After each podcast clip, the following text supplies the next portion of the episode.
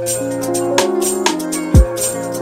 everybody, welcome to Jetlag once again. This is Andrew Smith and I'm here in sunny San Diego with seventy-two degrees Fahrenheit or twenty-two Celsius for you and the rest of the world.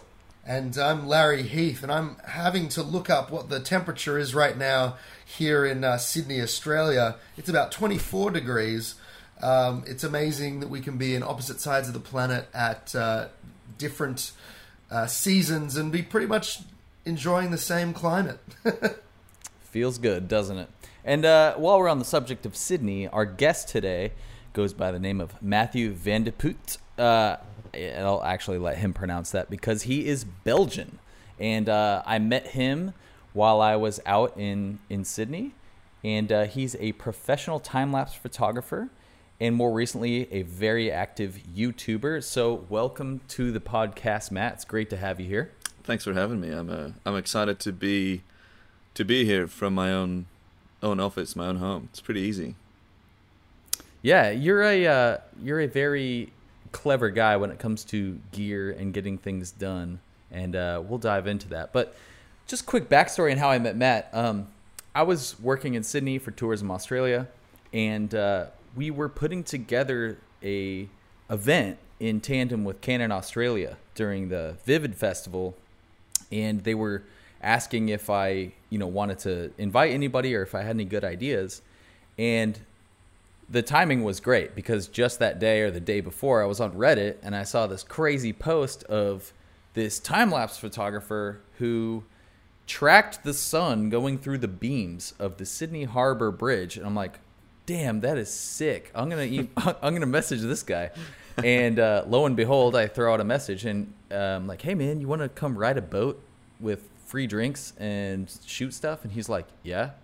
And then so he came to the event and it ended up being really cool. Um, and that that was the first time personally that I had really even messed with time lapse because I watched him doing it, shooting what seemed like ten thousand shots. And I'm like, what are you doing, man? Is this how this thing works? And he kind of gave me a run through and it, it was awesome. Um But that's how I met Matt, and then we ended up working together on a few other things since then.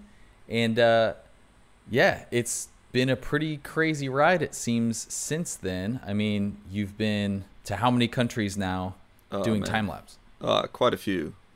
I've never actually kept track, but it's it's quite a few countries. And it's funny, that story, because I didn't realize that it was that Harbour Bridge shot, um, which is one of my favorite shots still, because it just really resonates with a lot of people, and that's what... what happened to you as well, I guess.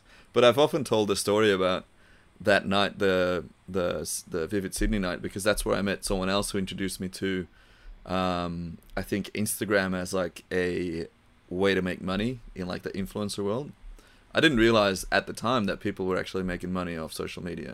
So my eyes opened that night, and that's all. That's all because of you. So thanks for that. Hey, well, you know, that's that's the way thing goes. It feels pretty good, man. I'm I'm going to need a royalty on everything I see from this point I'll send forward. You a check. Hold on. All right, cool.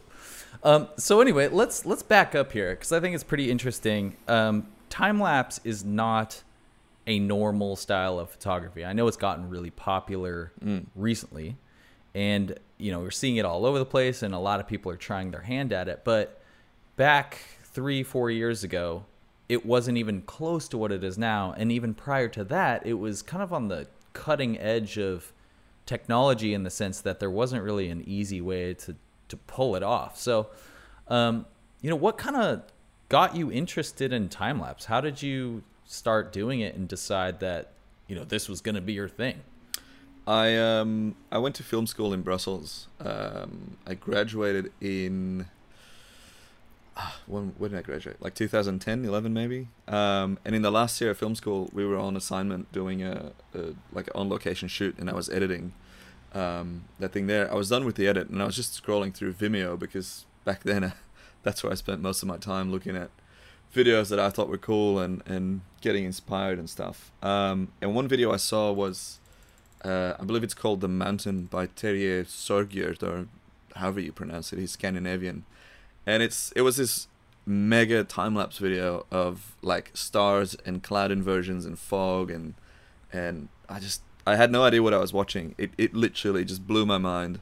I was staring at it. I, I played it on loop, just like looking at it, and I was like, what is this? Like, why does this all look so crazy? What are these things in the sky? That was, you know, just a, like a Milky Way shot. Um, and it, yeah. So that night I, I started looking into what is time-lapse. Figured out that I could actually shoot that on my own camera, uh, which at the time was a Canon six hundred D. Um, and then I installed this uh, firmware hack called Magic Lantern. I'm sure that rings a bell for many people. Um, oh, started shooting yes. that night, like tr just trying to figure it out, how it worked and stuff, the menus, and and that was my first like proper introduction to time-lapse photography. And from there on, it, it just kind of kept going. But the interesting thing, because I've gone through like what I've shot, you know, archiving old family videos and stuff, and I've I've realized that in old like mini D V um, videotapes and stuff, I'd already experimented with time lapse so often without real like without really realizing it.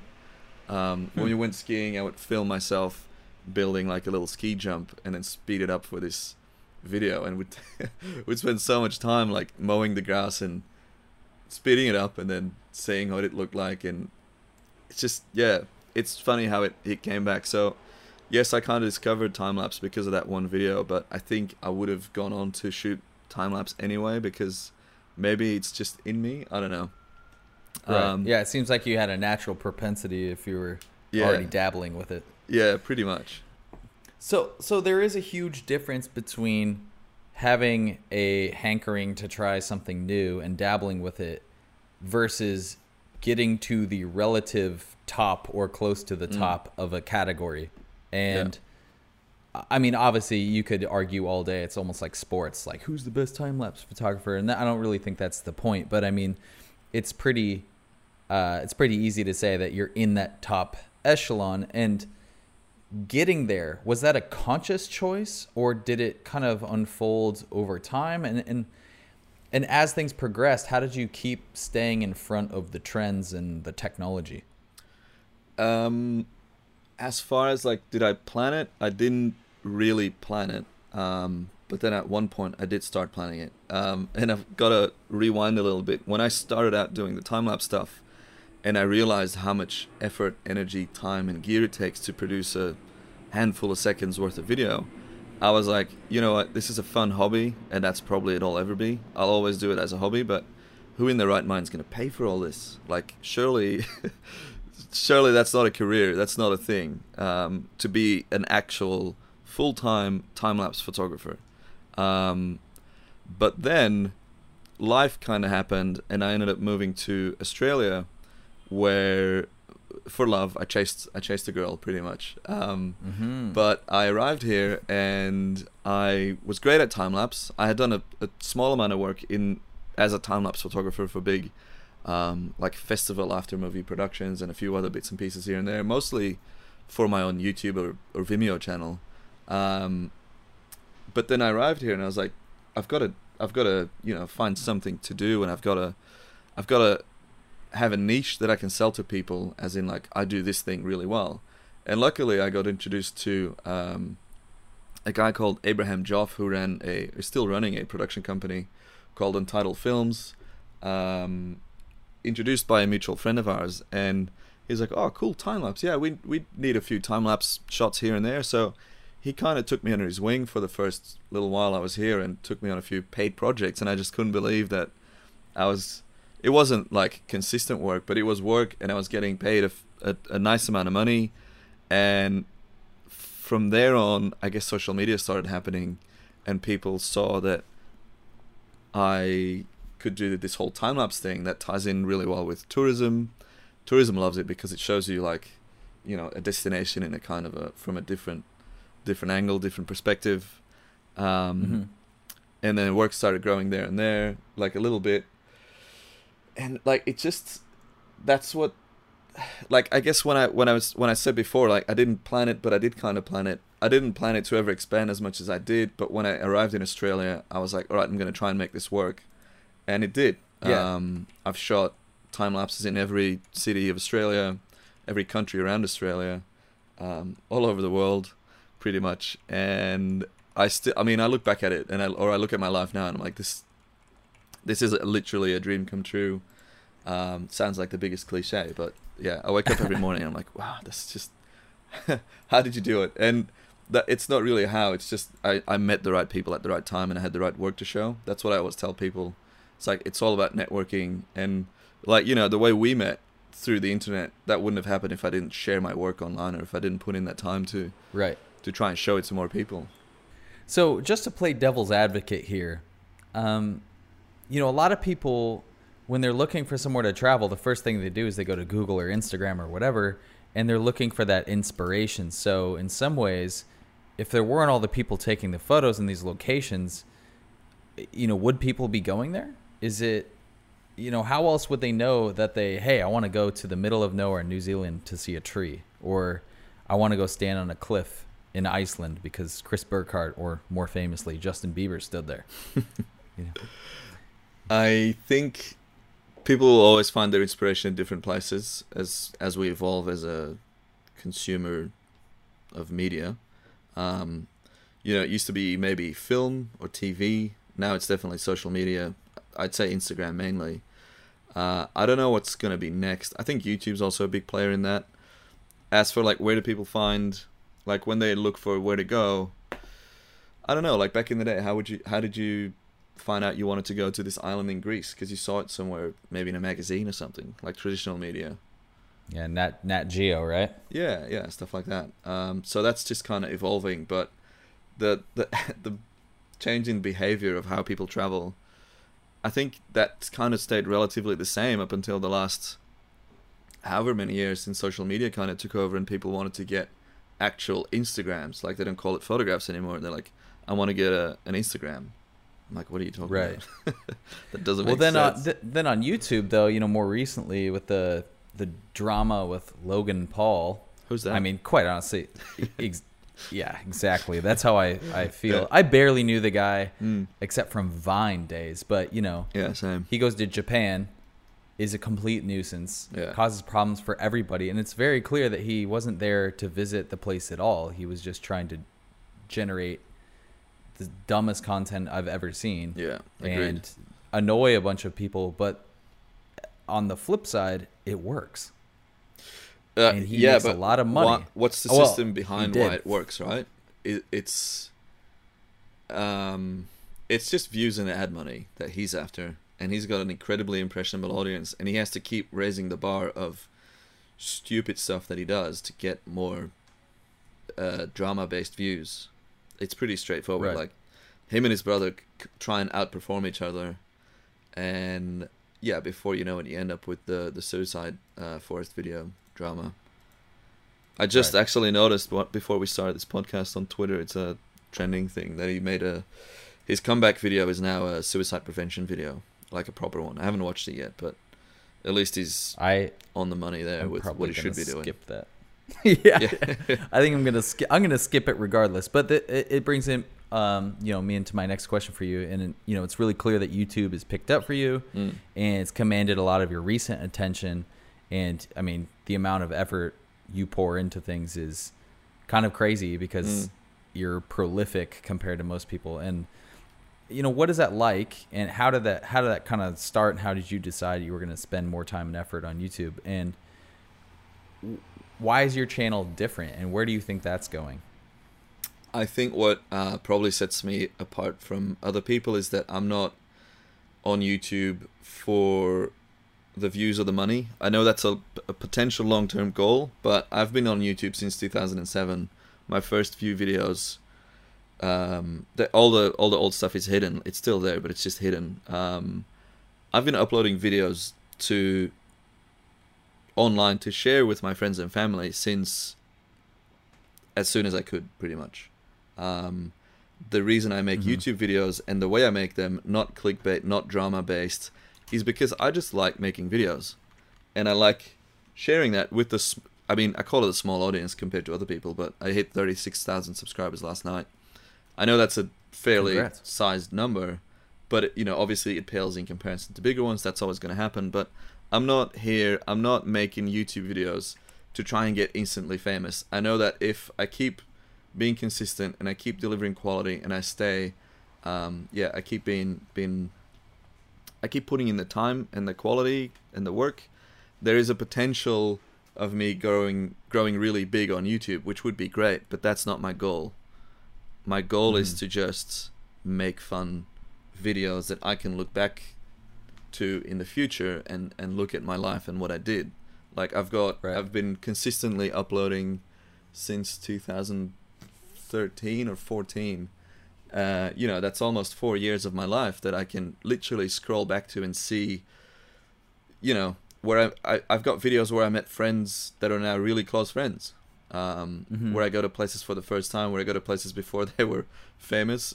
The Wanaka tree, for example, or that cliff that Chris Burkhardt and whoever else made famous. That was all on YouTube before it was a, a famous thing, and it's just cool. It's like a, it's an audiovisual diary for me. It's a, a time machine that I can go back right. to, and and I've got the, you know, luckily people seem to enjoy it, and it's growing, and the growth uh, rate is picking up as well. So yes, of course, in the back of my mind, I'm like, oh man, I I wish I had a million subs and I could make money off AdSense and more money and just be a full-time YouTuber. But I don't know if that's a smart thing in the long run. Um, I'd rather have, I'd rather make lots of money doing great commercial work and high-end projects, and do that on the side still. Because before you get mm-hmm. to that type of money, you it's that's quite a way away. Um, my ideal scenario is keep doing what I do now, keep seeing interesting places and traveling and meeting interesting people and doing doing good stuff and doing passion projects, talking about stuff that matters, and mm-hmm. also doing all that, and then make enough money so that I can invest that money and live off those investments. So, I mean, you just mentioned doing four hundred different things, and a, a pressing question would be, how in the world do you stay productive while on the road and on planes and in hotels? And, yeah. you know, what, if, what's your, what's your take on that? Oh man, you just got to be as efficient as possible. That's, that's what it is. That's all it is. Chase the peak of efficiency in everything you do. So what does efficiency look like? What are some specific examples while on the road that you have? Um, like practically the fastest hard drive you can buy. So you don't, you don't waste time waiting for an offload. Um, I think mm-hmm. I mentioned it before. I've got a lot of really expensive high-end camera gear because I know that's not going to break down on me. I know it'll work in any circumstance. It's reliable. I like to minimize risk in my life. Um, you won't mm. see me doing stupid cliff dangle stuff. Um, that's not worth it to me. I don't. I don't like doing that stuff. I can make impressive videos without without doing that type of um, activity. Um, but yeah, efficiency. I'm. I've said this, and I'm sure that if some people uh, listen to this, they'll chuckle when they hear it. I'm passionate about efficiency. Um, in all aspects of life. So that's also like taking care of your mental health, which is um, has kind of caught up to me in the last couple of months or weeks. I've been traveling mm-hmm. on and off and doing big projects since May last year. I was supposed to take a break that I had set for myself. Like, all right, it's been, it's been good. You had a great run, but now you need to take some time off. That was supposed to be August. But then I got a phone call from Discovery Channel. Like, hey, do you want to go to China for three weeks? We want you to be a host on this T V show. I'm obviously not going to say no to that because that's like a lifelong dream. So I went to China, and then I was going to take a break in November because other projects that I had scheduled in for September, October um, had to happen as well. But then November got filled out, and now I'm at the back end of a mini burnout, and I've been pretty vocal about it on social media because I think that's really important to talk about. That's probably something that a lot of people neglect to talk about, and that kind of saddens me. You got to talk about mental health wherever you are. Because, I mean, mm-hmm. again, I don't have the biggest following, but I have a following. And since I started being more vocal about it, so many people have reached out and, and showed their appreciation for me being honest about it. Because they're like, oh, man, it's, it's so comforting to read that it's not just me or that it's also you. Because obviously social media, and it's kind of like double, right? I got to portray being this super, super happy and ecstatic person because that's what gets a new audience in, but I also mm-hmm. owe it to myself and to them to be honest about it. And I'm like, hey, I've been feeling pretty overworked, so I'm gonna go back down to one video per week, and mm-hmm. I feel it's really important to talk about that and to be open about that. Right. Yeah, it's a really good point. In fact, it's something that we should probably focus a whole episode on because mm. travel is so polarizing in the sense that it's the height of your life sometimes, and yeah. it's the height of people's entire years, and they s- save money and plan ahead, and they go on these wonderful adventures, and mm. they end up talking about it for the next year. Yeah. But on the same token, and for a lot of people who come and chat with us, um, and you know, sometimes for even myself and Larry, uh, especially Larry sometimes, um, the amount of traveling and the amount of work that can pile up, it can be a negative thing, even mm. though, you know, we're experiencing these unbelievable situations and, and moments. It's, uh, it could definitely take a toll in a way that's unexpected, and you don't really have that many. Well, it, it feels like you don't have other people to relate to, mm. but as you mentioned, as soon as you throw it out there, seems like a lot of other people go, yeah, me too. Yeah. I think, um, so, What, like I came I came to a point in the last year where I was like, I do not want to travel anymore, and I said no to things. And I know that sounds unbelievable to a lot of people, because they live up to the travel and they want to, you know, see the world and, and as you said, save money and take time off to go to all these places. But I moved to Sydney f- almost five years ago to be here, and I was more away than, than I was here, and I love this place. And Sydney, as you know, is an incredible city. It's an incredible place to live. But all I was doing was going from one travel project to the to the next one, to the next one. And people are like, oh man, it's, I can't believe you get to go on all these holidays. And I got to like restrain myself from slapping them, because I'm like, what do you mean holiday, man? It's, it doesn't even come close to being a holiday. It's like, right. That's half the reason I started vlogging, is because I wanted to show what it's like behind the scenes. Like, what is it like to be A, a travel photographer or an influencer or whatever you want to call it, depends on the job I'm doing. My role kind mm-hmm. of ch- shifts, but I haven't had a holiday in, I don't even know when. Even when I went back to Belgium in um, in October, I was in Antwerp for a week, um, and that w- should have been a holiday, but it was it was kind of stressful, because you got to see all the family, you got to see grandpa, grandma, your aunt, do all these events, family things, and obviously that's lovely, but that's no, you know, full on plug. unplug at relaxation time. That was kind of work as well, which sounds terrible and I feel a bit bad saying it, but it's it's what it kind of felt like. And mm-hmm. I don't have a holiday coming up soon, but I really need to plan one in. And I saw I was walking past a travel agent two days ago, and they had like Maldives flights on sale. I was like, ooh, I should just walk in and book that right now. All right. Well, we can we can keep you to it then, because you've uh, you've mentioned that you have to do it this yeah, this yeah, year. So yeah. we'll check in and uh, see if you kept your word. Yeah, that's good. I have to say, I mean, I just did the, just that. I mean, I I did six North America trips mm. between February and um, September last year, and came back and ran all these events. And mm.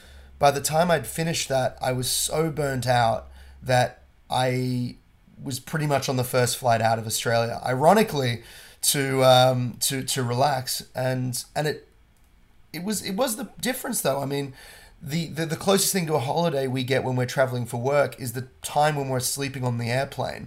Yes, um, so true. And um, this trip was the first I'd done in years that was actually just purely a holiday. I went and laid on a beach. I went and stayed at a friend's house and saw movies, and it was totally restorative, and I could not could not recommend it more. Yeah, that sounds like heaven, really. Yeah. Looking forward.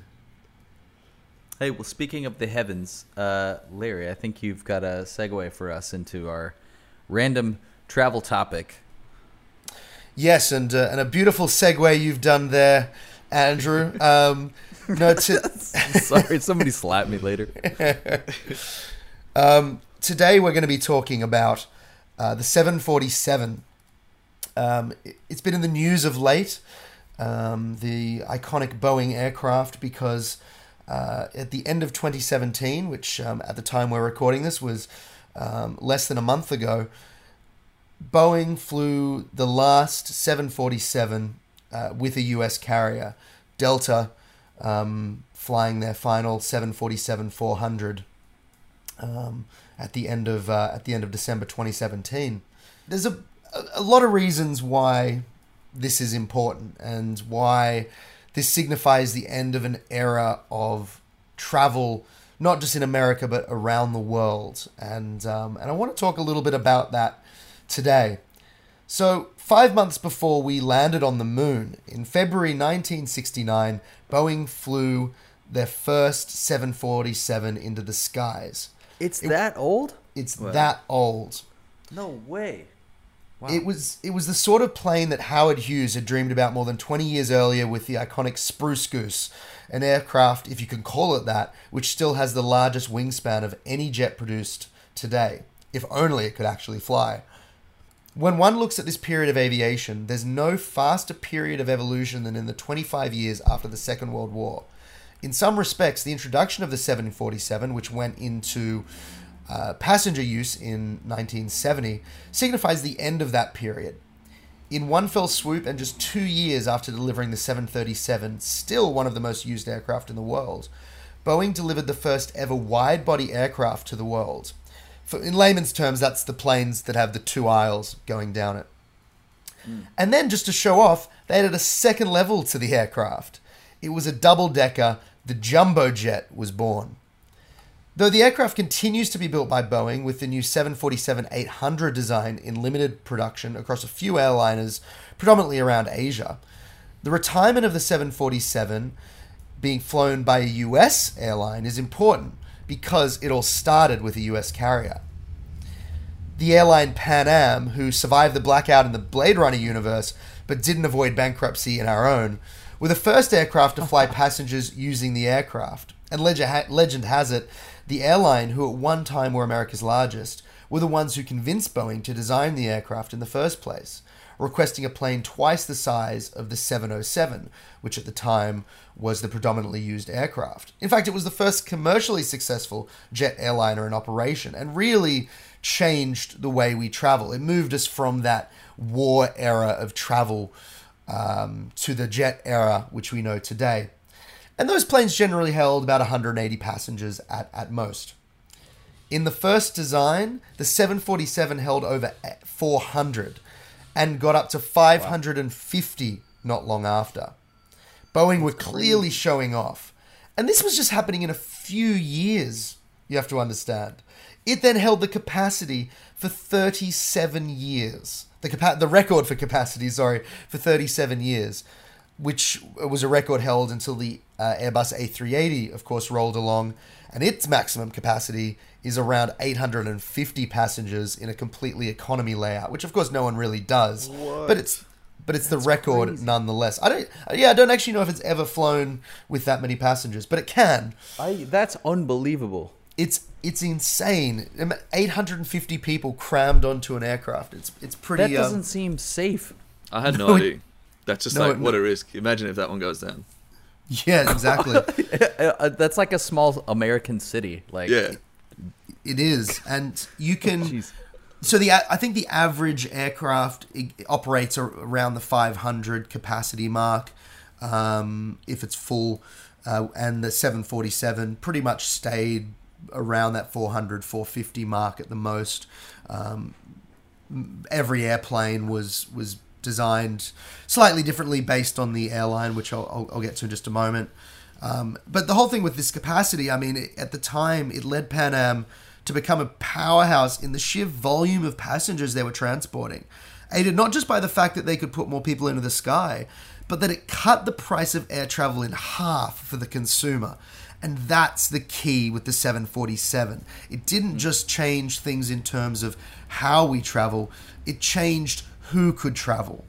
It was no longer a privilege of just the few, which it, until nineteen seventy it was, and it was now safer than ever to travel. In nineteen seventy, the year the aircraft debuted for Pan Am, they carried eleven million passengers over twenty billion miles, or thirty-two billion kilometers, which was unheard of. And they might have carried even more if they didn't utilize the upstairs area exclusively as a lounge space for first-class passengers, mm. a place where they could sit and mingle, enjoy a restaurant-quality meal, and have a drink. So it wasn't even used to sit passengers at the beginning, and it wasn't meant to. But this area, this lounge, it was truly the crown that gave the aircraft the nickname the Queen of the Skies. Now, of course, the time the three of us started traveling, that wasn't a thing. The seven forty-seven um, was converted into passenger seating. I remember flying on a seven forty-seven in the nineties with Air New Zealand. They had that iconic spiral staircase pretty much right as you walked in. To your left was first class, to your right was economy, and upstairs was business class. Just as in the A three eighties today, everyone utilized the aircraft a little differently.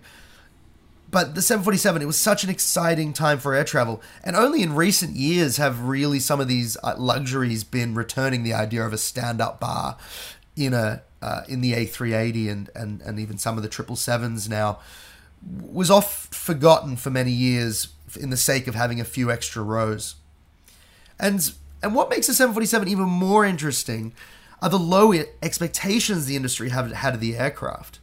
You see, as part of this incredible period of innovation, a period where we were going to the moon and building double-decker aircraft, we were also developing supersonic air travel for public consumption.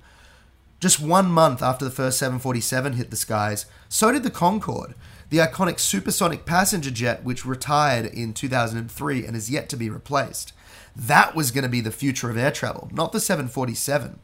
I want to talk about the Concorde in a later episode because I'm... I'm fascinated by the history of this aircraft, not just for its speed and splendor, but how much of a non-event it was in the history of air travel. If the original pictures of supersonic travel in the nineteen seventies were to be believed, by now that should be the way we're all traveling. But we're not.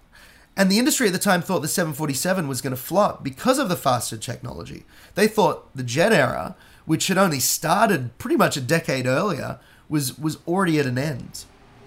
In fact, it's why the plane was designed the way it was. Thinking subsonic air travel would only be used for cargo within a few years, the seven forty-seven was developed to offer unequaled cargo space, which was why the pilot was placed on a separate level. And the extra space behind where the pilot was was going to be a crew rest area. They never planned it to be a place where passengers would end up sitting.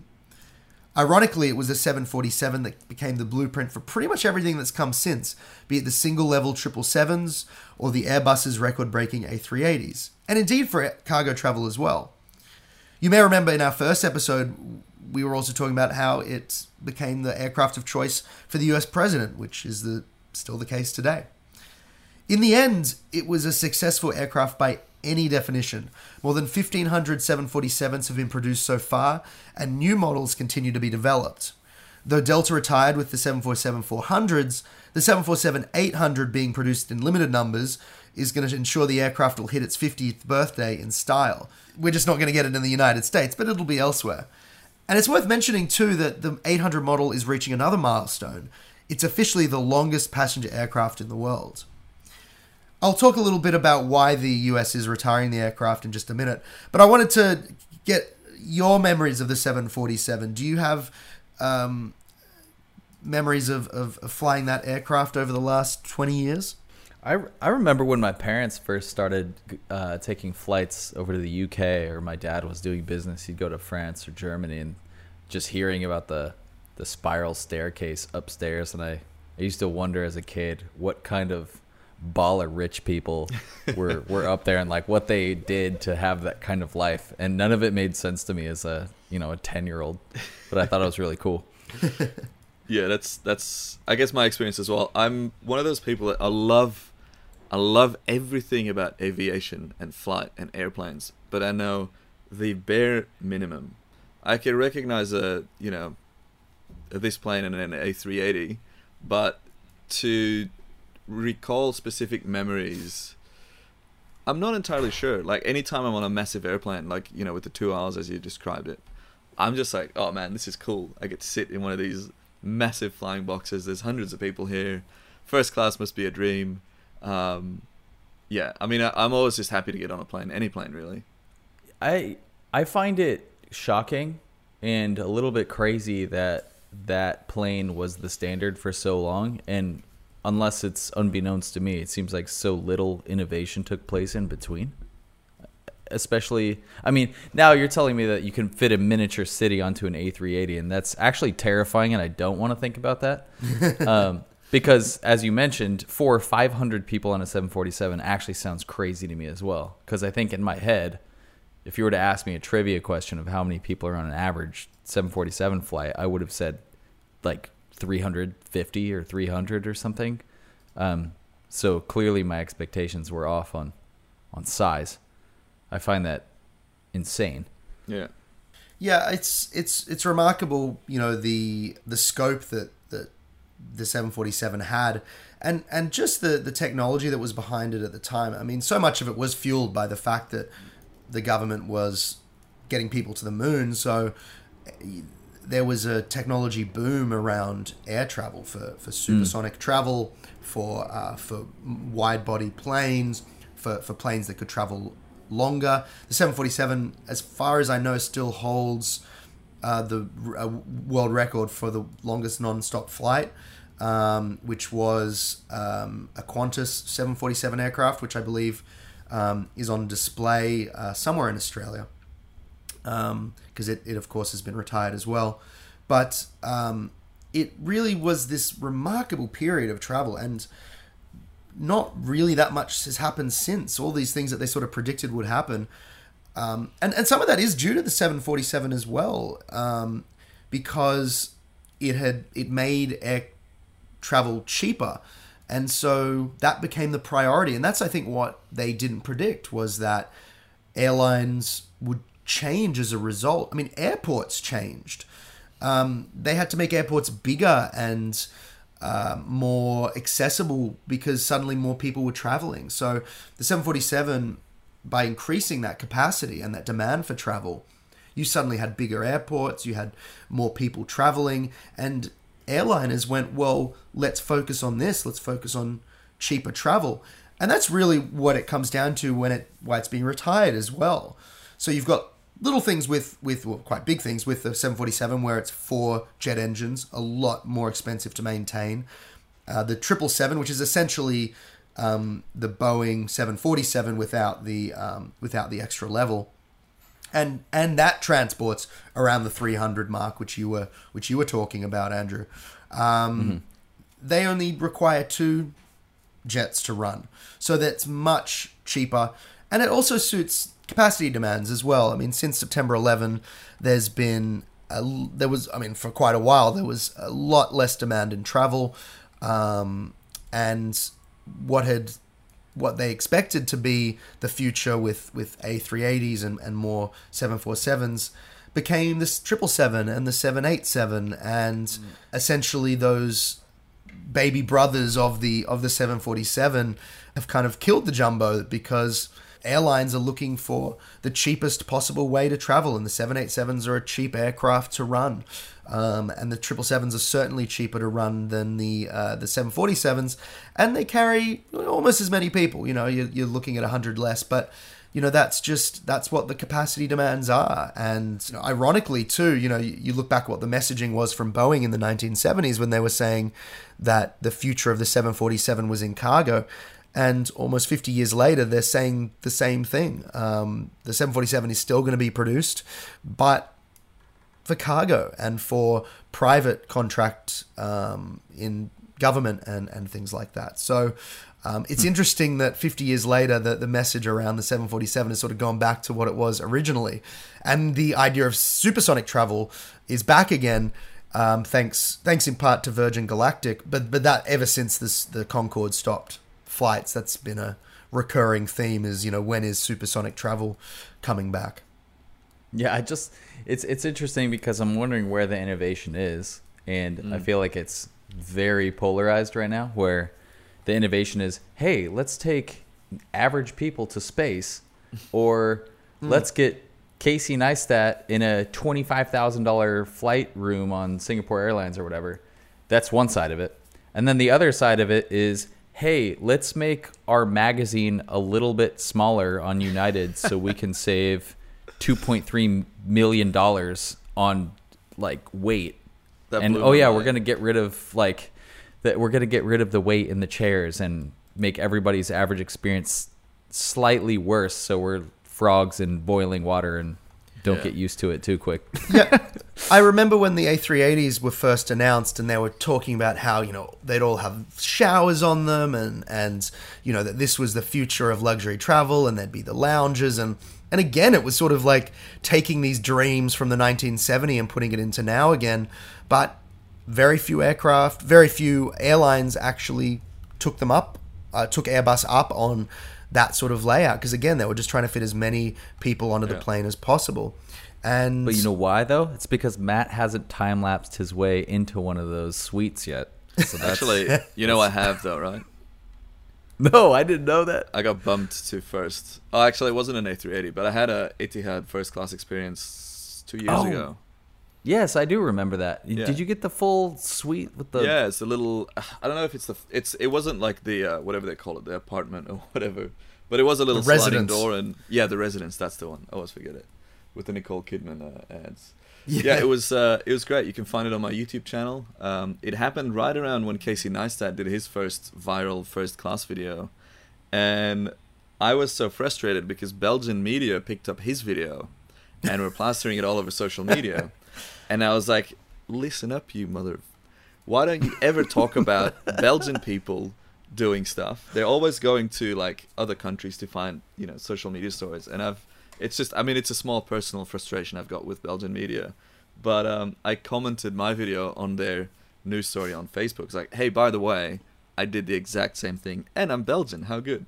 And then they actually add, um, added it to their um, their piece, their article, which was fun. Yeah, that's my little Casey Neistat first class anecdote. Sorry to bring up a sore spot. no, no, it's all good.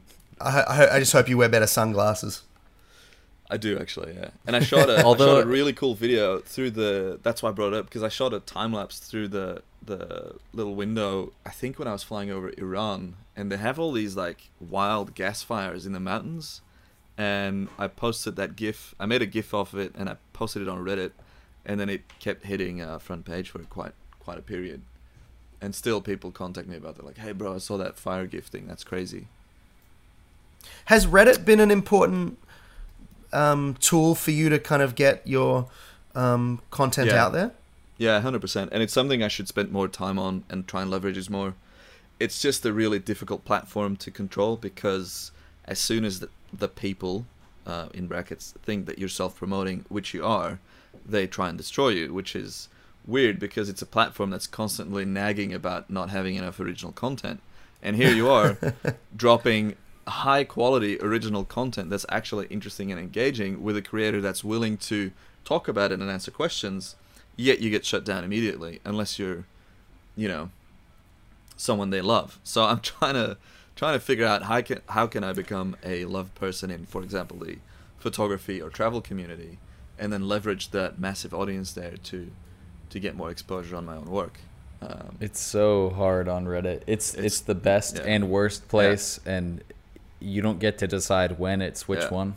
I that remember, being, I, actually, my, my first post I ever put on Reddit, I made front page. And yeah. I was like, what? Is this how this place works? You know, I posted some stupid cliff picture in the Blue Mountains, yeah. and...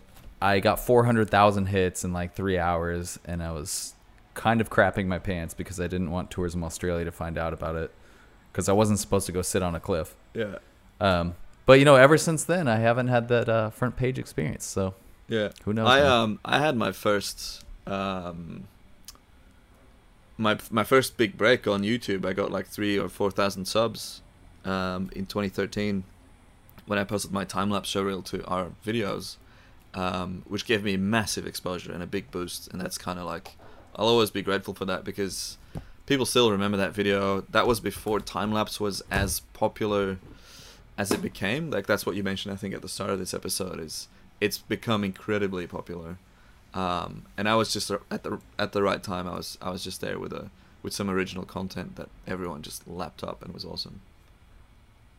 Is amazing.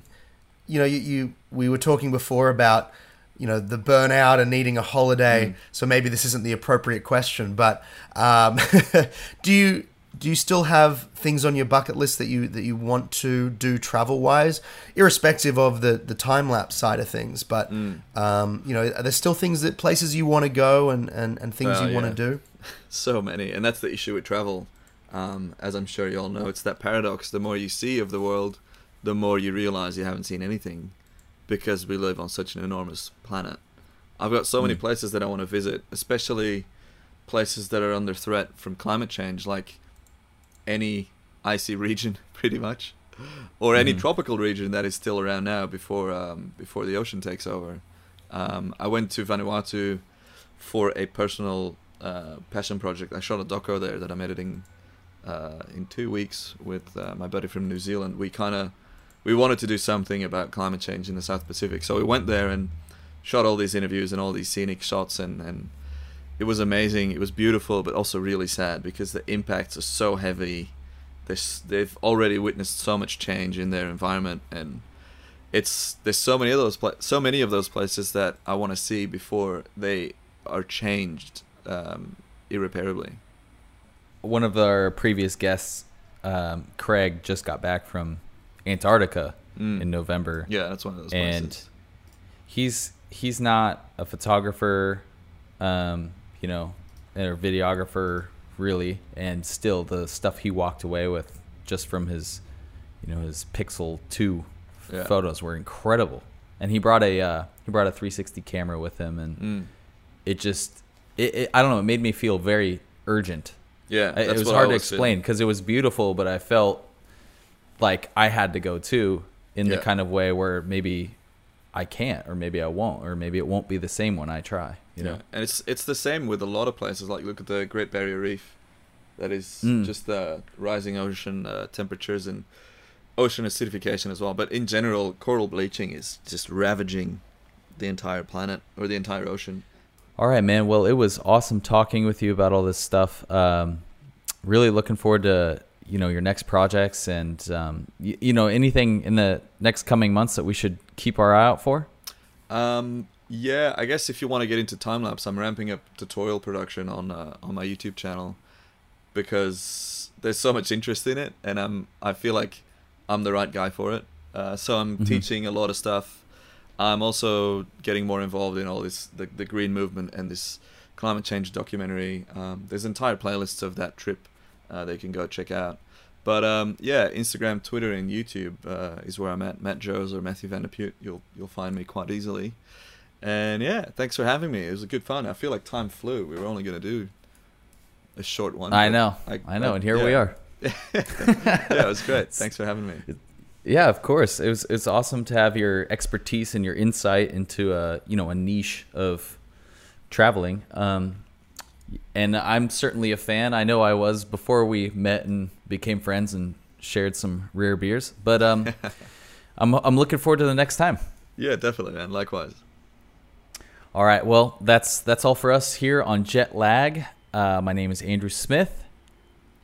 And I'm Larry Heath, and uh, don't forget to uh, message us on uh, on the Instagrams and the Facebooks and the Twitters if you've got any article ideas, episode ideas, anything that you want us to talk about. Check us out at Jetlag Pod.